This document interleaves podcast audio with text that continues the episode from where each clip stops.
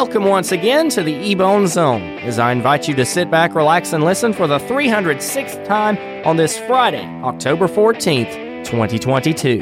I hope you enjoy this week's episode False Texas, Slithering Danger.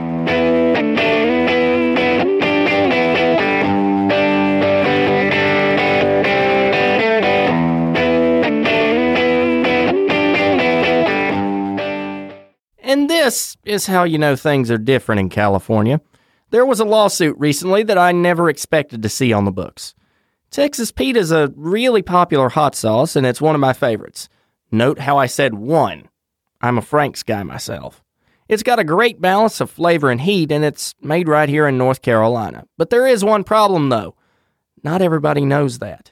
That's where this class action lawsuit comes in. One man in California is suing Texas Pete for, and no, I'm not joking, false advertising because the sauce isn't made in Texas. This must have blew his mind in an extra special way because the complaint he filed was with federal court. He says that Texas Pete's brand is deceptive because of the Texas Cowboy logo, the name, and the Lone Star image. I mean, yeah, I can see how you'd be confused if you'd never flip the bottle around and look at the back where it clearly says made in Winston-Salem, but I didn't think you'd take it that far. Also, another thing, you know cowboys aren't all Texan, right? That's like saying all radio DJs change their voices drastically when they get behind a microphone. Yeah, some of us do, but not all. Also, if you're working as a rancher or farmer, you're not going to see someone come to your house like they're taking a census and ask you, Excuse me, I was driving by and I noticed you have a pretty sizable ranch here. Are you from Texas? No, I'm actually from Maine. I just moved here because there's more farmland, most in the U.S. Then the guy that came to take the survey gets all upset and starts pulling up fence posts and knocking over barrels, and then comes to the cattle gates and starts shooing them out of the pasture. Go cows! Be free! Get out while you can! This man's a liar! The guy that filed the complaint says that he paid $3 for the bottle, but if he had known it wasn't from Texas, he would have either not bought it or paid significantly less for it. Okay, two things here. A, I doubt people will let you pay less for something because it's not from where you think it is. And B, it's a $3 bottle of hot sauce, my man. It's not that big a deal. And if you thought that was the craziest thing I was going to tell you about this, well, we're not done yet. Hang on. This guy also said he wants the court to force T.W. Garner, the maker of the sauce, to change the name of its branding. Like I said, it's a $3 bottle of hot sauce, dude. You're overthinking it. Nobody else cares that much. Most of us just see a good bottle of hot sauce. So calm down. Take a deep breath and maybe try a different hot sauce if this one is such a bother to you. You know, I don't think that idea would be too off the wall to at least consider. That's what I'd do if I were in his shoes. This week, I would like to continue a tradition that I hold very close to my heart. I try and offer a good Christian podcast, so I thought I would begin sharing a new Bible verse each week. This week, I would like to share a verse from the book of Romans. Romans chapter 10, verse 10 says, For with the heart man believeth unto righteousness, and with the mouth confession is made unto salvation. This verse speaks about salvation, the salvation only found in Jesus Christ. It says here, For with the heart man believes unto righteousness. So if you believe in your heart, there has to be a full understanding that Jesus is Lord, and you have to fully submit to Him in all your ways. You've got to lay down your cares at His feet and say, God, it's not mine anymore. My life is not mine. My life is yours. You gave it to me. I'm committing it back to you. Everything I do is yours. Every word I say is yours. Every move I make is yours. You believe in your heart that Jesus is Lord, and then with the mouth, confession is made. If you just believe in Jesus, there's a lot of people that believe in Jesus, but there's few that confess him. If you want to be saved, it has to be both.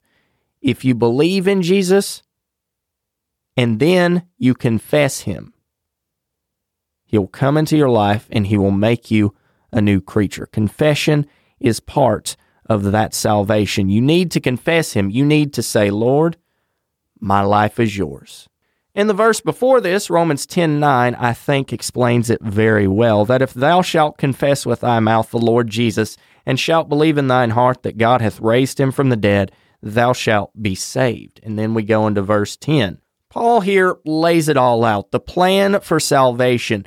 And here it is again, you've got to do something with your mouth and you've got to do something with your heart. You have to believe in your heart that God has raised Jesus, his son, from the dead, and confess with your mouth Jesus is Lord.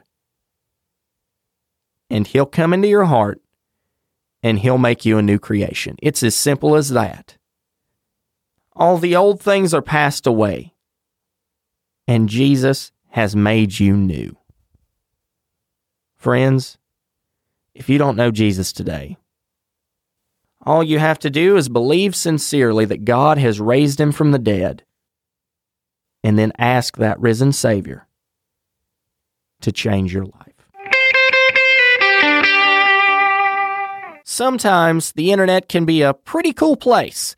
Other times, well, not so much. And that's why I've taken it upon myself to dive back into the depths of Twitter to see which side of the coin we're presented with this week. This week's hashtag is boring but useful superpowers.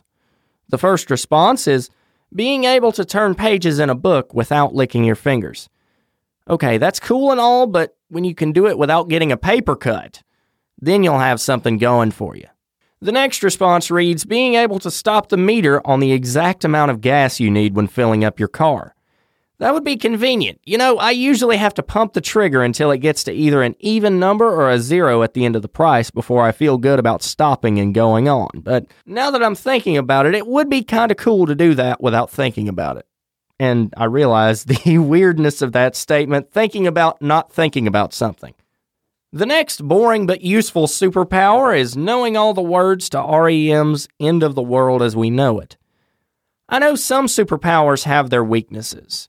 Superman's allergic to kryptonite. Spider Man needs high buildings to swing from, and if Batman didn't have millions of dollars, he'd be just some random dude who's angry at the crime happening in Gotham. But this one, I bet if you had this power, you'd feel fine. And the last boring but useful superpower is handwriting things clearly at 500 words a minute. Now that would be really cool. I can write pretty fast, but here's the problem. Sometimes my brain gets ahead of my hands. And my question is would this still happen if you had that power? I think that'd be the only issue. If not, I'm all for it. Sign me up. I'll ask you this now and save you some trouble. Do you have a fear of snakes? If you do, this might not be something you enjoy thinking about. A man was arrested at the Canadian border just past New York for, of all things, smuggling snakes. That's bad enough, but get this he smuggled them in his pants. Okay, before we get too deep into this, you couldn't pay me enough money to even get close to one of those without glass between us. And even then, it's a stretch, but I would for sure not keep one in my pants. That's absolutely off the table. Here's even more incentive not to do stuff like that a fine of up to $250,000 and 20 years prison time. Oh my goodness, it just keeps getting worse. I view it as a no win situation because Take a second with me, if you will, to factor everything in. A, you'd have a hard time catching the snake anyway, and if you did, he's probably mad. B, let's say that's the case. So you've caught a snake, and he's none too happy about being picked up by some guy wearing a hoodie with swim trunks and flip flops in the middle of the woods. And now let's add C.